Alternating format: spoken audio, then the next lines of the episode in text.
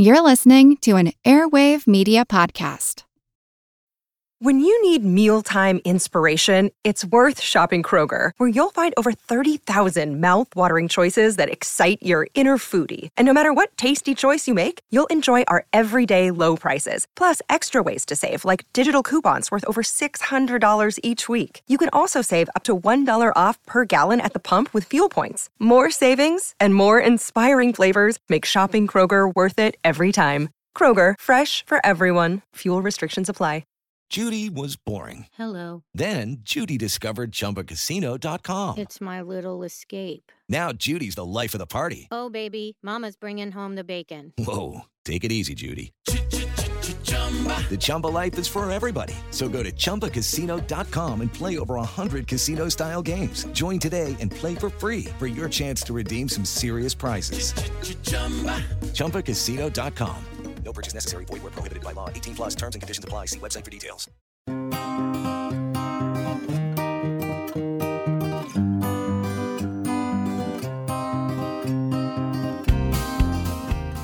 When astronaut Scott Kelly went into space, it wasn't just the view that changed, his gut microbiome changed too. Northwestern University researcher Fred Turek gave us the lowdown from up high. We happen to think the changes in the microbiota are likely due to changes in the gravity situation, not due to radiation. But that is speculation, hypothetical at this time. I, I look at it this way we're just beginning to understand what is the effect of the role of the microbiota in affecting our health and disease. Scott's gut microbiome reverted to normal once he came back to Earth, which goes to show that bacteria are opportunistic. How they come and go on us and in us is a relatively new field of study.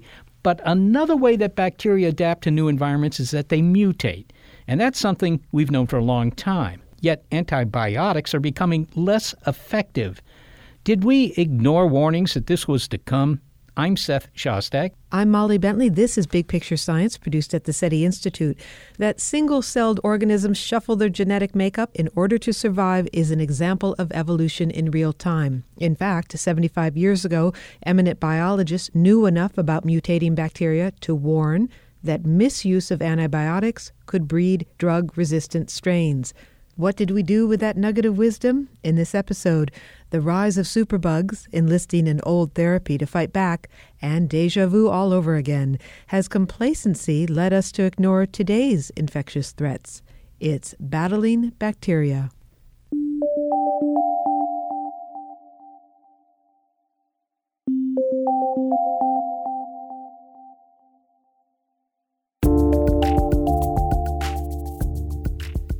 There are knowns and unknowns when it comes to our overuse of antibiotics, and we'll get to the consequences of ignoring the knowns, such as the rise of virulent superbugs. But first, an unknown, a novel and a weird way that antibiotics might be disrupting body chemistry. This speculative idea is slowly morphing into an entirely new body of research. Yeah, this is really kind of a new idea. I haven't really seen anything else out there that has examined this, and we're not sure what to expect. I'm Jennifer DeBruyn. I'm a microbiologist at the University of Tennessee, and I'm interested in microbes in the environment and, in particular, how they participate in decomposition and biodegradation. We met in her air conditioned campus office, not on the grounds of the often sweltering outdoor lab where the microbes that she studies roam, a forensic training center known as the Body Farm. The Body Farm is sort of a friendly term for the anthropology research facility that is operated at the University of Tennessee as part of the Forensic Anthropology Center. It's an outdoor human decomposition laboratory. So it is a couple acres of wooded land near the University of Tennessee campus in Knoxville. And it is a facility that allows us to do replicated empirical studies of human decomposition particularly motivated from forensic questions about better constraining time since death. So, if we can understand the processes of decomposition, uh, we may be able to better tell how long decomposed remains have been in place in the case of a crime scene. The oldest and largest body farm in the country receives about 100 donated bodies a year, none of them embalmed.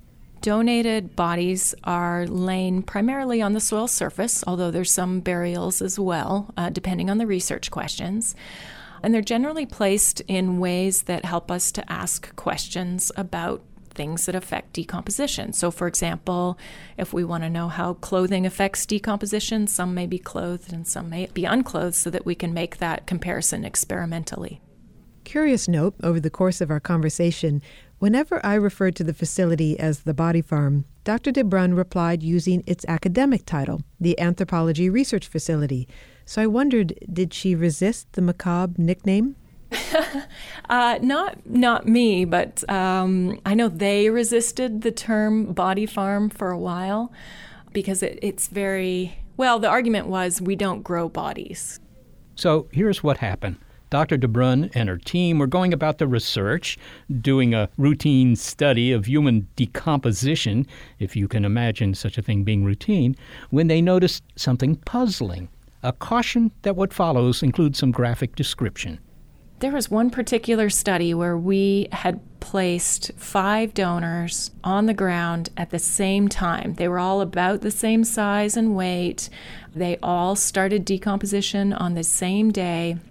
They were in the same area, so they had the same local climate, same temperature, humidity.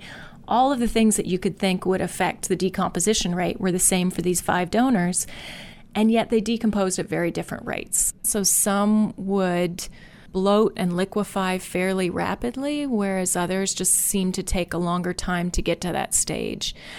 Some were scavenged more than others. Scavengers would go to some bodies and repeatedly come back to those same individuals and completely ignore others. There was just this great amount of variability that we couldn't explain based on differences in temperature or humidity or all the things we thought were primary controls on decomposition.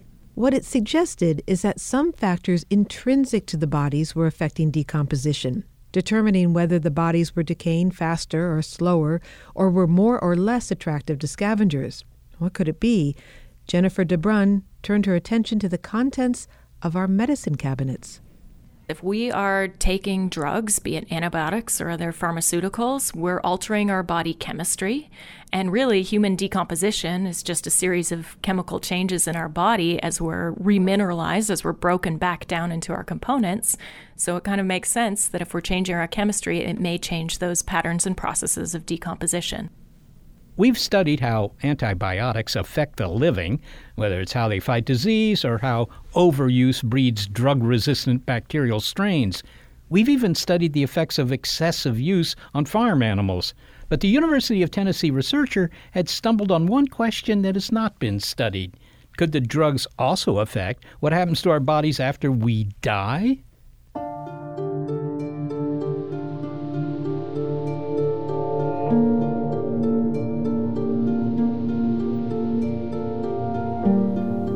Jennifer de Bruyn and her team are outlining a research project they'll soon conduct at the university's anthropology research facility, the Body Farm.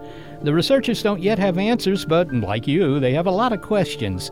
We've met the scientists. Now let's also meet the study's unwitting participants whose behavior might be affected by the drugs they've consumed the Body Farm scavengers.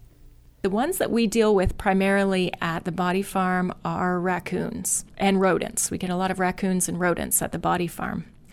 In other areas, you often get avian scavengers, like vultures are a common scavenger, but for reasons that we're not quite sure about, they don't seem to visit the body farm as much as our four legged scavengers. And you have smaller animals, and I would assume you get down to insects and then certain bacteria. Can you take us through that list of critters? Sure. Well, we also get a lot of insects that like to visit decomposing remains. And in fact, a lot of insects sort of make that their incubator for their young. So we have flies that will lay eggs or even larvae in decomposing remains. And those larvae, which we tend to familiarly call maggots, they'll consume the tissues, and that's how they grow when they're young. There's also numerous beetle species and other insects that like to visit the bodies. They'll either feed on the larvae or feed on the tissues themselves. So it really is a whole suite of organisms that get energy from a decomposing body. I like to think of them as these little pop up ecosystems. You have one resource, a, a decomposing body, but then you have all these organisms that can benefit and a whole little food web or food chain that develops from that one body. It's an unusual uh, phenomenon to observe, though, isn't it? Because it's not usual that a body would be left outside to the elements and to the raccoons in particular. That's true, but it, it depends on your definition of usual, since this idea of using caskets or cremation is really kind of a modern Western concept. You know, it's not something we've done throughout history. And we do see a resurgence in interest in more environmentally friendly burial practices.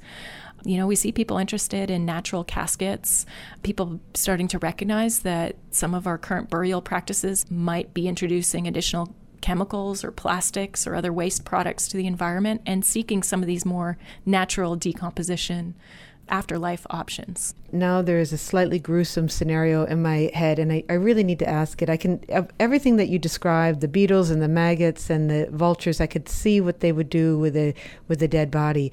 I'm having trouble picturing the raccoon. And I think of raccoons as coming to my back porch and eating the cat food. Would a raccoon gnaw at a body or would they take off part of a limb? I mean, what are the raccoons after? The raccoons really like the muscle tissue. And so, what they'll actually do is they will create a hole in the skin or create a way to get in, and then they'll actually reach in and pull out muscle tissue. So, they're really after that. They're not taking whole limbs like you would think like a coyote or something would do. These raccoons are really just after the, the muscle tissue inside and they'll kind of pick away at it. They're very dexterous. So, what are some of the big questions that you're asking as you go into this? And again, this is just beginning. You're just starting to lay out this experiment. You don't have the answers yet. Yeah, so we want to see if the chemistry in the donors, if that suite of drugs and drug metabolites, whatever whatever the donor comes in with, if that is having an effect on the insects. So, do we see traces of these drugs being transferred to the larvae, for example? And does that change the types or amounts or the amount of decomposition by the insect larva?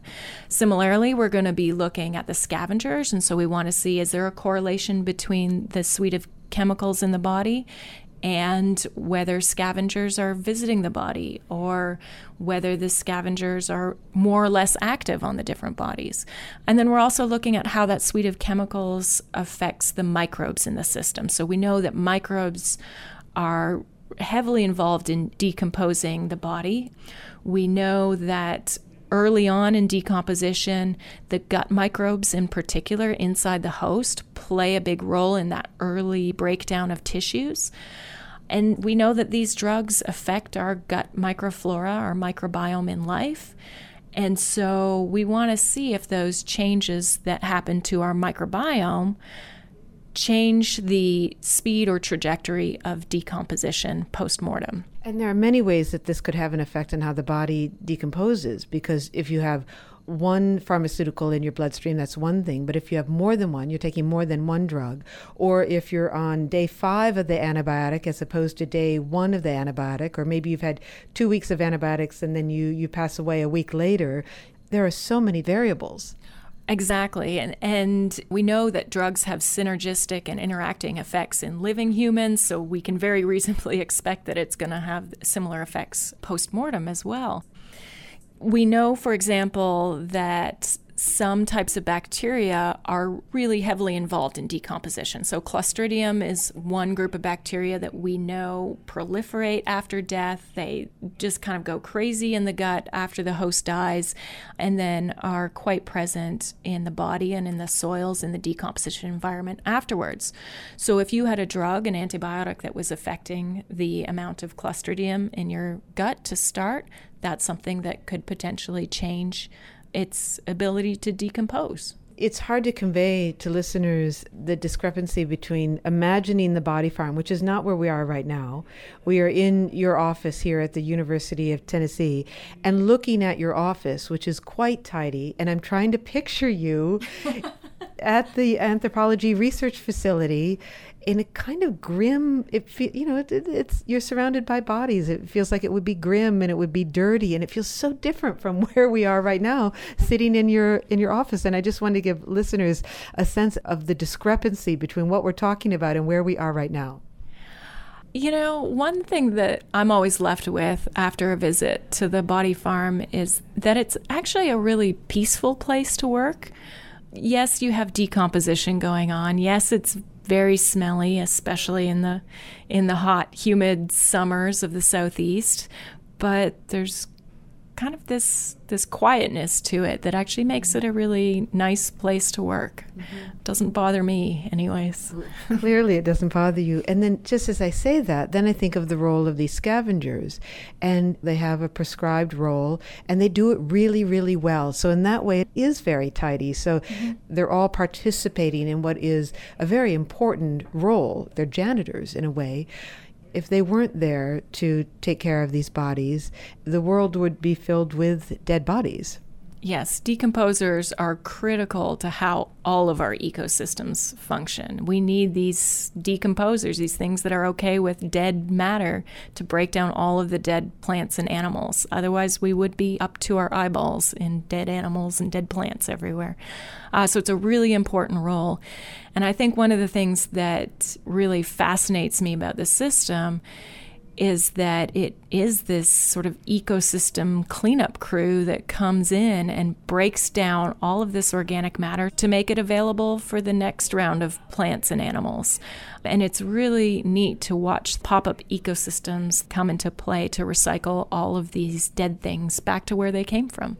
Then I take back pointing out the discrepancy. There's a lot in common with what's happening on the body farm and here in your office. I mean, those uh, scavengers are playing the role of tidying up. So, mm-hmm. in a way, both this this organized office that's inside an air conditioned building and the hot body farm that's off just a couple miles from here, a similar process is taking place. A, a kind of organization and putting things in their rightful place. Is that too much of a stretch? No, that is a great way to put it. It really is. well, Jennifer DeBruyn, thank you so much for taking time to talk to us. Thank you. Jennifer DeBruyn is a microbiologist at the University of Tennessee. Seth, what was your reaction to this story? Well, I, I mean, there's there are certain gruesome aspects of it. Uh, on the other hand, I kind of wonder why I say that because we all know what happens to us after we die, and whether they put you in a steel vault or they just lay out on the ground, the ultimate result's the same in both cases. So I don't know. I was a little discombobulated. Well, because we don't talk about it, frankly. Frankly, we don't talk about it, and we don't talk about it frankly. Yes, well, that's right. And, you know, as a kid, I was exposed to the lyrics of the worms crawling in and crawling out, and I didn't like that idea even back then when it was a very distant uh, possibility.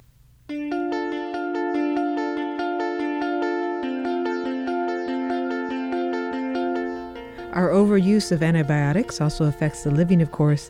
Next, a medical mystery prompts one scientist to try a cure for infection that predates antibiotics. This episode, Battling Bacteria on Big Picture Science. Introducing Wondersuite from Bluehost.com, the tool that makes WordPress wonderful for everyone. Website creation is hard, but now with Bluehost, you can answer a few simple questions about your business and goals, and the Wondersuite tools will automatically lay out your WordPress website or store in minutes. Seriously. From there, you can customize your design, pick your brand colors, and add blocks. No custom theme or coding required. You'll get content suggestions that you can keep or revise, and with Yoast SEO built in, we automatically help you get found in search engines. From step by step guidance to suggested plugins to an AI powered help bot, our built in tools make WordPress wonderful for everyone. Whether you're a beginner or a pro, you can join over 2 million Bluehost users. Go to bluehost.com slash wondersuite. That's bluehost.com slash wondersuite.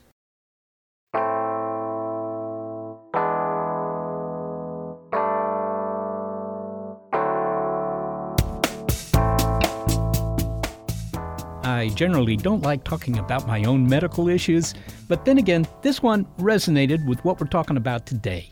A few weeks ago, I began to have some really excruciating stomach pain, and within hours I was in the hospital. An intestinal blockage. Now, frankly, this is something that happens to me every couple of years, so I wasn't terribly worried, and it usually goes away by itself within a day. But the test showed that I also had what the doctors termed an elevated white blood cell count. In other words, an infection. So soon the nurses were adding a new bag of, of something to the IV pole that stood near my bed. The bag just appeared. I didn't see it coming. It contained an antibiotic, although I didn't find out what kind. I felt like a lab rat after all. They were doing things to me, but I wasn't sure what. So I joked with one of the nurses, hey, does this mean that I'm spawning some new superbugs, antibiotic resistant strains of bacteria? Was I now part of that problem? Well, she laughed, but I think she did so only to avoid saying yes. Now, look, I'm all for reducing the use of antibiotics to preserve their effectiveness, but on the other hand, you know, I was lying in a hospital bed with an infection that I was told could be dangerous. I just wanted to destroy those little microbes because, after all, this was no longer just a story in the newspapers, something abstract. This was me. This was my life. And in that bed, my priorities had shifted. Well, in my case, things turned out okay. The antibiotics vanquished my infection. But it doesn't always work out that way. I'm Steffanie Strathdee. I'm the Associate Dean of Global Health Sciences at the University of California, San Diego. I'm Tom Patterson. I'm professor of psychiatry at the University of California, San Diego.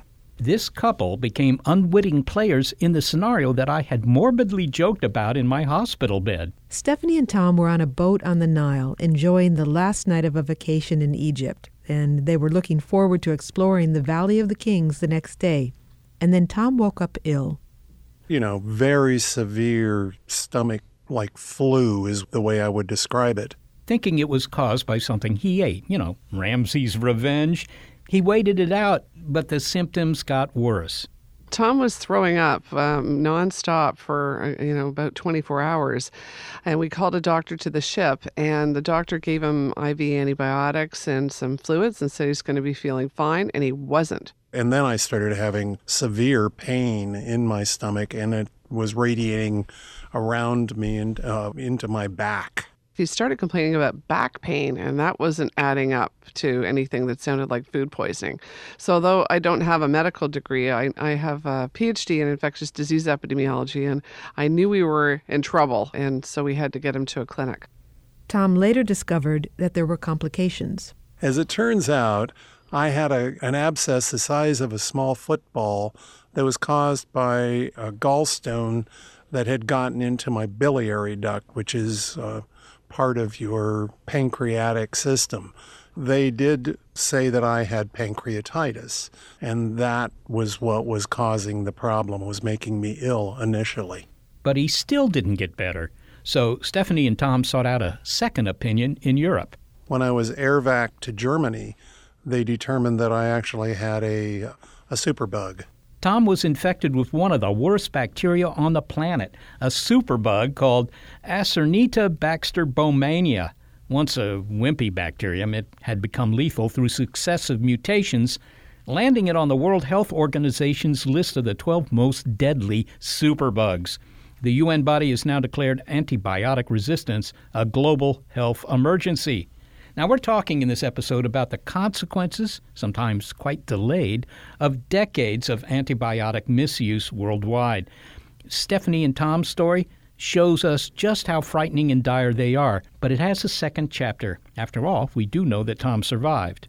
But at this point in the story, Tom is not out of the woods. He is lying very ill in a German hospital bed. Now remember that a cyst had developed in his abdomen as a complication of the gallstone, and doctors told his wife that that cyst had become a cozy living space for this particularly nasty strain of bacteria. Later, after it was sequenced, Steffanie learned it was an Egyptian strain.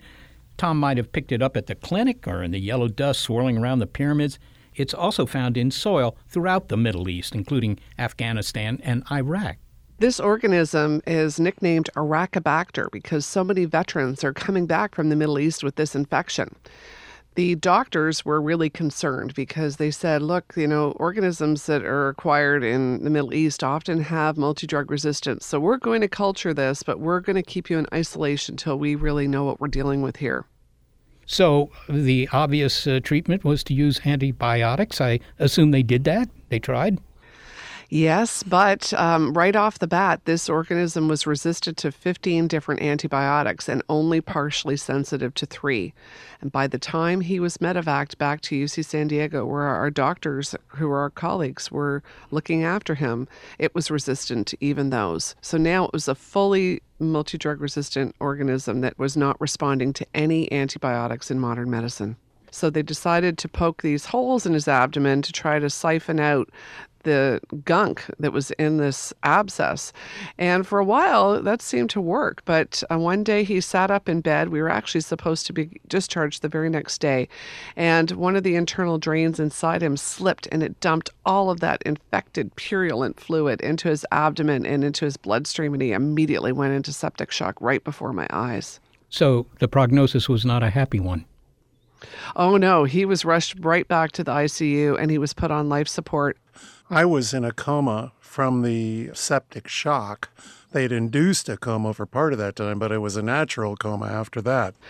And from then on, it, it was uh, it was looking very dire. He was slipping away day by day. With a drug resistant bug slowly claiming the life of her husband, the epidemiologist browsed the internet desperately looking for alternative treatments. She came upon a surprise a description of a therapy regularly used a hundred years ago in the pre antibiotic era and still being used by some doctors today phage therapy. Steffanie describes it like this You have a miniature Godzilla, the bacterium, and we're sending in a miniature King Kong, a virus, to attack it. So, this is the second chapter of this science detective story. While Tom didn't know it, I mean, he was in a coma, he was about to become the first person in the United States to get intravenous phage therapy for a systemic superbug infection. Bacteriophage, or phage for short, are viruses that have naturally evolved to attack bacteria. They're the oldest and most numerous organisms on the planet. It's thought that there's 10 million trillion trillion, that's 10 to the power of 31 phages on the planet. And they attack specific kinds of bacteria. So I researched this and found that phages had actually been used to treat bacterial infections for decades. But in the Western world, because penicillin and other antibiotics had come on the scene, they were forgotten and they haven't been used here regularly for quite some time. I understand that the first discovery of phages, or at least their effects, goes back about a century. But of course, it took a while to figure out what they were because we didn't have microscopes that could actually see them a century ago. Uh, I think we do now. Can you sort of describe what a phage would look like? I, I guess your, you know, generic phage. Well, phages come in all shapes and sizes, but the most common one is a coliphage that attacks E. coli. And they kind of look like a little spider from outer space. Um, they've got a 20 sided icosahedron head that looks a little bit like the Epcot Center at Disney World in miniature. They've got a long neck that's hollow, and they've got like spindly kind of legs that look like a spider. And they attach to a receptor on a bacterial cell and they shoot their genetic material material through that neck into the bacterial cell, and it takes over the bacterial cell, turns it into a phage manufacturing plant, as it were. And then, when given the kill signal, these baby phages or virions are burst outside of the bacterial cell, blowing it to smithereens, and about 100 to 300 baby viruses are born and seek out their new bacterial prey. So, it sounds like that would be a great way to combat an infection, but it's maybe not so simple because not all phages work against all bacteria. Is that correct? Exactly. You know, it's kind of like the proverbial needle in a haystack, but times 10 to the power of 31. You have to find the exact phage to match the exact bacteria. And in Tom's case, it had to match Tom's specific bacteria. There are some bacteria that phages match more easily to, like MRSA. But in this case, we had to find now the right phage researchers with the right phages, and they had to go on a phage hunt. And, and how do you do that? I mean, did you take some of the bacteria out of Tom's body and then just I don't know, hit it with a, a gazillion phage, or well, maybe not a gazillion, but a large number of phages that are sort of, you know, on hand to find out which one would uh, successfully attack this, uh, you know, this pathogen? Well, first I had to find the researchers. So I went back to the internet and found researchers that were studying Acinetobacter baumannii and phages. And I contacted them, and some total strangers agreed to help, which was the first miracle. Then we sent them Tom's bacterial isolate, and they looked to see whether any phages that they'd already identified and characterized were a match. But they also turned to environmental samples to look for phage that matched. And in this case, it was actually sewage and barnyard, you know, waste and things like that. Because wherever you find a lot of bacteria, you find what preys upon them. And the perfect predator is there in sewage. So I can literally say that my husband is fully, you know what. Oh my goodness. All right. All right. So so you did find a phage that would attack his particular bacterium. And what do you do? Do you just inject them into his arm? I mean, how do you how do you treat him? Well, since Tom was fully colonized with this bacteria, that means it was everywhere. It wasn't just in his abdomen anymore. It was in his bloodstream, it was in his sputum, it was everywhere. So we realized that we had to treat him intravenously. And that was going to be very scary because even though phages have been used to treat bacterial infections for decades, it's typically not injected into people's bloodstream because it could induce septic shock. So the first preparation, which was prepared by Texas A&M University, we put those in the catheters and in his abdomen because that was close to the source of the infection. And we thought, well, if he lives through this, we'll get the more potent phages, which actually the U.S. Navy developed the, this phage cocktail. We received those two days later, and we injected those into his bloodstream at a billion phages per dose. And three days later, he actually woke up, lifted his head off the pillow, and kissed his daughter's hand, uh, coming out of a deep coma that nobody thought he would ever come back from.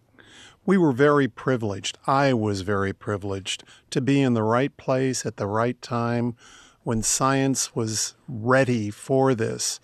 All of the people all around the world, it was a not just a village, it was the entire world that came to my rescue. So we want to be sure that people understand how much we appreciate all of the time and energy and money that went into this. How much longer was it before you were uh, released from the hospital? Well, I spent a total of nine months in the hospital. I had seven cases of septic shock. I lost 100 pounds and had to learn to walk, talk, swallow, everything. I'd lost all my muscle mass. That wouldn't have happened had phages been available early on, and I wouldn't have had to spend that much time in the hospital. So I'm what I like to call evidence based hope that this therapy is really going to be the answer to superbugs. And uh, I, I believe this experience helped to launch the Center for Innovative Phage Applications and Therapeutics at the University of California at San Diego, where you are. That's apparently the first phage therapy center in North America. How promising do you see this kind of treatment? I mean, is it the answer to antibiotic resistance, uh, you know, which is, of course, one of the great problems facing medicine today? Well, we don't think that phages are ever going to replace antibiotics, but they could become a very powerful adjunct to antibiotics. In fact, we are launching clinical trials to move phage therapy forward here at IPATH. That is the first dedicated phage therapy center in North America, and we're collaborating with many other centers and partners um, in the US and elsewhere.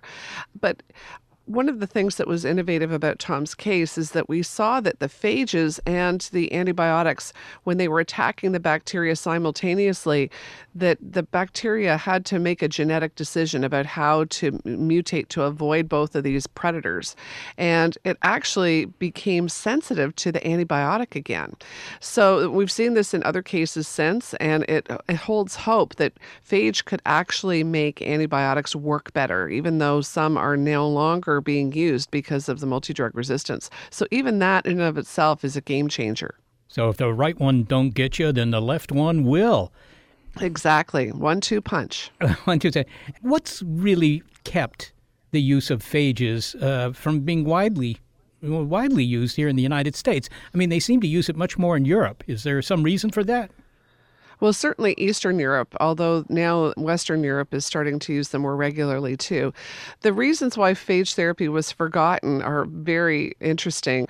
Really, what was happening is that phage were taken up very vigorously by the former Soviet Union, and this is around the time of World War II, and it was labeled as pinko commie science. So there was a real geopolitical bias.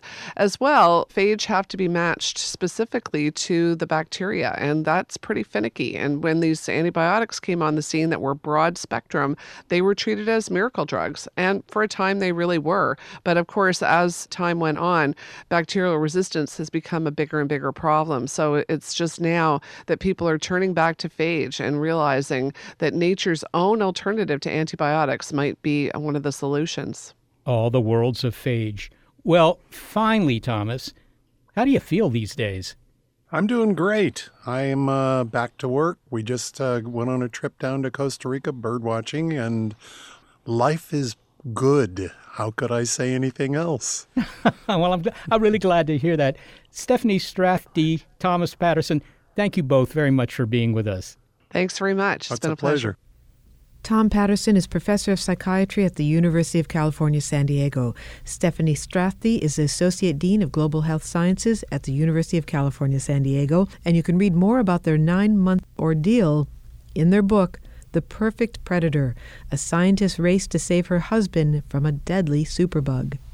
Boy, what a scary story. I mean, it has a happy ending, but what a, a terrifying thing to go through. But it is illustrative. After all, we were told by the developers of antibiotics that we have to use them with care, and if we don't, this is the kind of thing that can happen. Fortunately for me, in my case, the antibiotics were still working. And phage therapy, how interesting. And it sounds like we pushed it aside when this wonder drug came along, when antibiotics came along, and so it wasn't developed properly in the West. I, I, I agree with you. It sounds like the dawn of a whole new approach to dealing with infectious disease.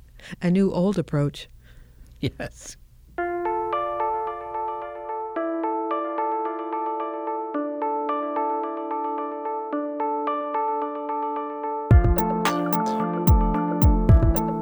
Well, we didn't heed the warnings of antibiotic misuse and we ignored a promising alternative. Any other lessons of history we're letting pass by? A medical historian says there are. Drawing on the past to prepare for future pandemics. Next. It's Battling Bacteria on Big Picture Science.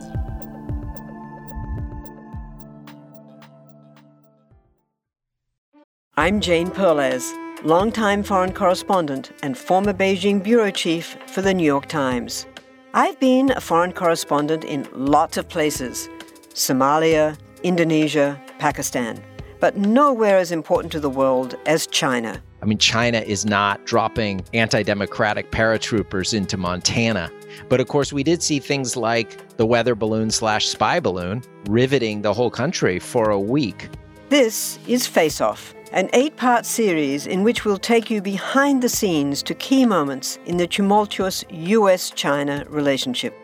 We'll speak with a diplomat, a spy, a tech reporter, a US admiral, even Yo Yo Ma. Plus, my pal and noted China historian Rana Mitter joins the conversation. We'll look at what's driving the two nations apart and explore whether anything can help bring them back together.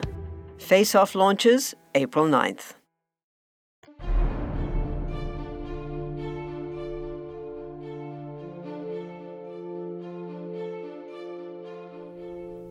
We're talking about the double edged sword of using antibiotics to battle infectious disease. Now, let's get some historical perspective here. A bit of Greek etymology. The prefix epi means on, pan means all, and demos, people. So, epidemic means on people, and pandemic means all people. Well, back when humans were hunter gatherers, we didn't stay in one place long enough to pass on an all people plague. But that changed when we created permanent settlements with animals. Suddenly, viruses and bacteria had many habitats in which to thrive. Now, skip ahead to when antibiotics came on the scene. Human suffering due to bacteria diminished considerably and lives were saved. But in the decades that followed, our zeal to quickly vanquish bacterial infection brought us to this point. The World Health Organization now grimly estimates that drug resistant pathogens could kill 10 million people by 2050 It's a scenario that feels like a step back into the past, and it's hard to wrap our minds around massive mortality due to infection. Unless you've studied the diseases that once caused widespread death bubonic plague, typhoid, smallpox, or even the flu. The 1918 Spanish flu killed 50 million people. So it's easy to forget that infectious diseases can be as lethal as wars and natural disasters, and the age of the pandemic isn't over.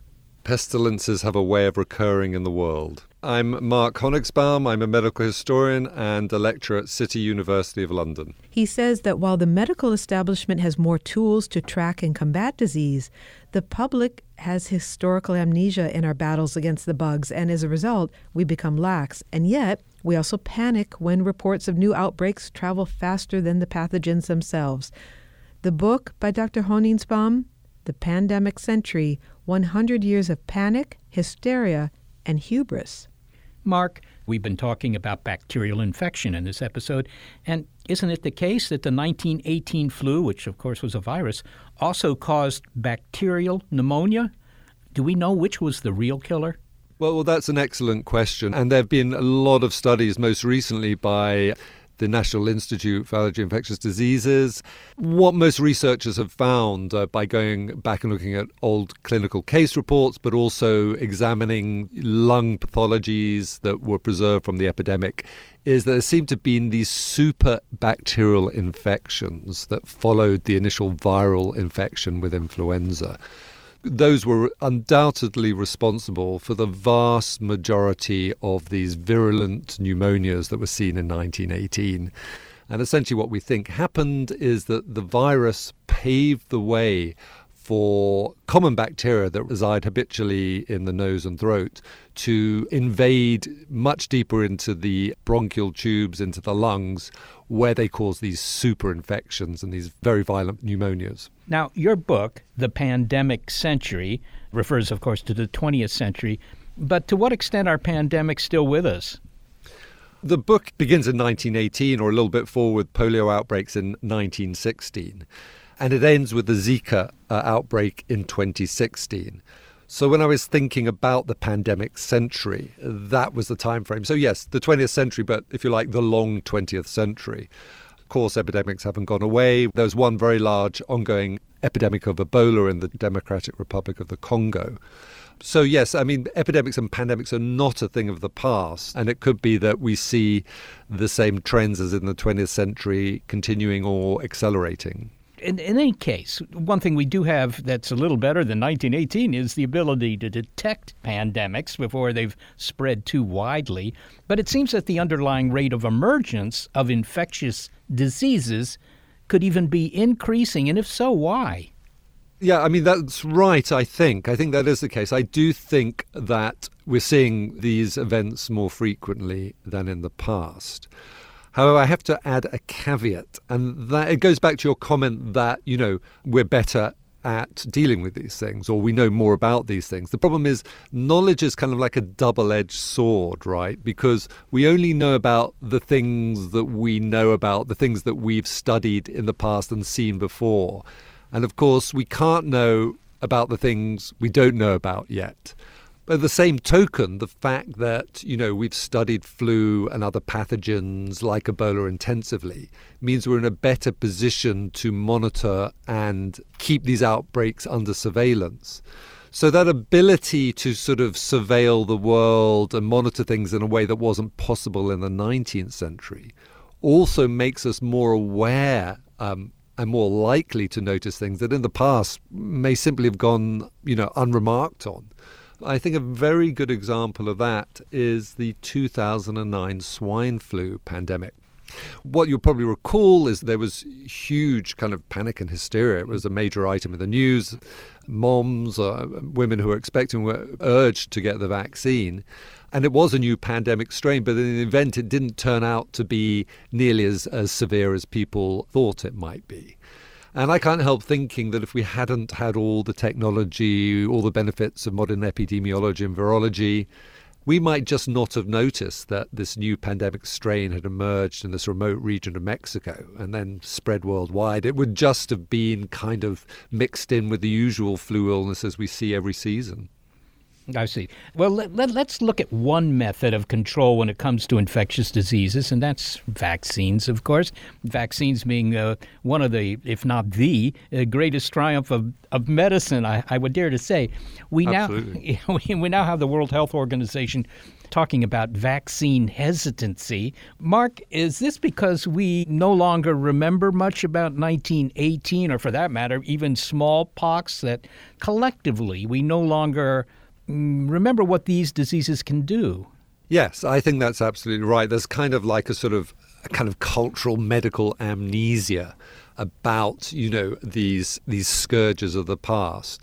So, if you think about the history of medical advances against infectious disease, um, we had, you know, the bacteriological revolution in the late 19th century going on into the early 20th.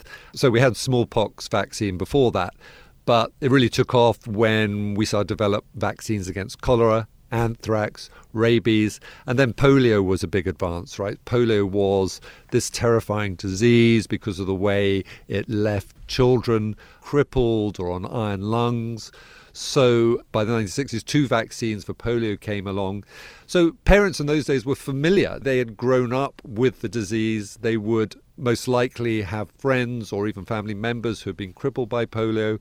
So everyone knew what the risks, and the risks were visible and present in society. But that's no longer true, of course, for the present generation. Not just polio that's disappeared. I mean, very few people born today remember measles, right? Or, or any of the other childhood diseases that, well, certainly I grew up with, and I, I assume you also grew up with. So, what that means is people become complacent, right? It's a form of societal hubris, if you like. We're not worried about these things because we think we don't need to worry about them anymore. And what people have forgotten is the only reason we don't need to worry is because we've had these very, very effective vaccines for most of the second half of the 20th century. We've known for a long time that bacteria can mutate, at least as long as we've had antibiotics. Alexander Fleming, who, uh, of course, discovered penicillin, warned that the misuse of his discovery could result in drug resistant bacteria do you know if he imagined the emergence of anything like a, a superbug? Uh, so the person I think more significant in that regard is, is someone I write about or I mentioned in my book called René Jules Dubos, who was a French born, but he spent most of his career at the Rockefeller Institute in New York. And he was the first person to actually develop a commercial antibiotic. And that really triggered the industrial effort to develop um, all the antibiotics, really, that we still have today. But at the very instant that he discovered this antibiotic, it was actually discovered in the soil of a cranberry bog of all places. He wrote that, you know, it would result in other bugs breeding resistance to it. So he warned right at the very beginning we've got to be careful because he predicted that overuse of these new agents would result in germs, bacteria developing resistant strains to them. So he was fully aware of that. But, you know, um, the message didn't really sink in at the time or for many decades afterwards, I'm afraid. Uh, can one blame them for that? I mean, here you had an intervention, as you call it, that you know was actually kind of miraculous. And mm. of course, it's hard to think. Well, think of the unintended consequences. And you know, I mean, if somebody's sick, you give them the the antibiotic. You don't say, well, you know, that's gonna you're gonna be a breeding ground for uh, for superbugs. Yeah, no, exactly. I mean, it was the only thing available that made a difference, so inevitably they were going to be used, and it was right that they were used. Um, I suppose the problem becomes when they started to be ubiquitous in hospital environments, right, where often the most stubborn infections occur. But sort of more generally, it's the fact that antibiotics are not only very widely used in human populations, but are used in animal husbandry. Animals are pumped with, you know, hundreds of antibiotics every year. Well, well, could we? I mean, this is a little bit naive, but could we unleash a bacterial pandemic? Is such a thing possible? I'm reluctant to use the word pandemic exactly. The problem with the word pandemic is it's usually reserved for an outbreak of a new disease. I mean, but what could happen is we could see a resurgence of all these diseases from the past, such as, you know, well, we're already seeing resurgent measles, but in terms of bacteria, you know, bacterial pneumonia was the leading cause of death in the Victorian period and even in the early 20th century. If the antibiotics against bacterial pneumonias cease to work, or the bacteria that would treat, say, um, sepsis, right? I mean, in the past, you could die from a bee sting. Um, so we could, if we see a resurgence of infections like that, yeah, I don't think it's over alarmist to say that that could be analogous to a pandemic. Well, finally, then, Mark, pandemics are not uh, uh not going to be past tense. We're going to see them again. How do you see the future? What are we going to be able to do? What's the game plan? Okay, well, first, the good news. I think the good news is that, you know, there's a huge effort now in the medical research community and public health there's this recognition that you know a global pandemic is one of the major risks we face collectively. And that's why we need to invest in more medical research into vaccines such as the effort now going on to develop a universal flu vaccine but also into you know new uh, drugs or therapies to replace the antibiotics that are becoming obsolete okay? The other good news is that scientists have also got much better at networking and sharing information rapidly because what happens when a, an unknown pathogen suddenly emerges and causes this outbreak, as occurred in 2002 with the emergence of SARS in Hong Kong, is that if you don't share information rapidly, it's much harder to isolate the pathogen and develop interventions. So that's the good news. The bad news, of course, is that these emergence events appear to be happening more frequently. We have a huge problem of distrust of medical expertise. So, one of the big problems with getting people to take the vaccine in the DRC is, as in California and other parts of the United States and Europe, where our populations are resistant to being vaccinated against measles, people in um, Africa and Asia are also distrustful of vaccines against Ebola. So I think we need a combination of things. We we need to sort of not have this amnesia, and, you know, not to forget the lessons of the past, but also be aware that uh, we can't predict everything that's going to come along. So we need to be able to react rapidly, you know, share our expertise, really. Scientists need to collaborate and work together very quickly when a, a new pandemic emerges. Mark Honigsbaum, thank you so very much for speaking with us. Thank you for having me.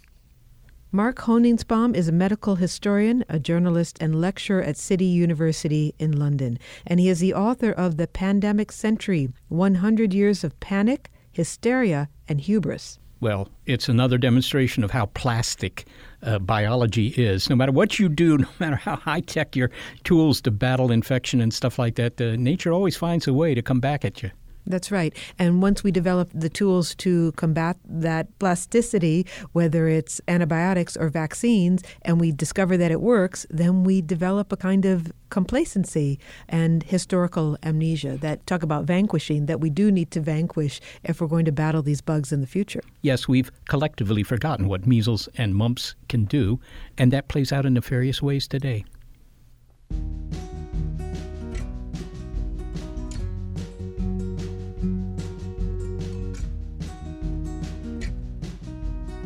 Thank you to the highly adaptive production instincts provided by senior producer Gary Niederhoff, assistant producer Sarah Derwin, and operations manager Barbara Vance. I am executive producer of Big Picture Science, Molly Bentley.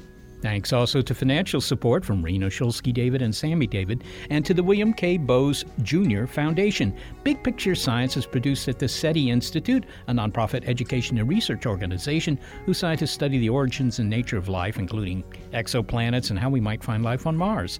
I'm the Institute's senior astronomer, Seth Shostak, and I do my best to combat infectious humor. Also, big thanks to our listeners. Your ears have been attuned to an episode of Big Picture Science that is called Battling Bacteria. And you can hear more episodes of Big Picture Science in our archive at bigpicturescience.org. You will also find links there to the guests you heard. You may be listening to our radio show, but if you want BiPi to comport with your peripatetic lifestyle, why not also subscribe to the BiPi podcast so that you never miss an episode? You'll find links on our website to the platforms that carry us. Without the ones like you, who work tirelessly to keep things running, everything would suddenly stop. Hospitals, factories, schools, and power plants, they all depend on you. No matter the weather, emergency, or time of day, you're the ones who get it done. At Grainger, we're here for you with professional grade industrial supplies. Count on real time product availability and fast delivery. Call clickgrainger.com or just stop by. Grainger for the ones who get it done. The world is constantly changing and transforming. Cut through some of the noise with What's New with Wired, a podcast that goes in depth on the latest news and technology and culture. Their award winning journalism will help you make sense of what's happening in the world. Listen to What's New with Wired wherever you get your podcasts. That's What's New with Wired wherever you get your podcasts.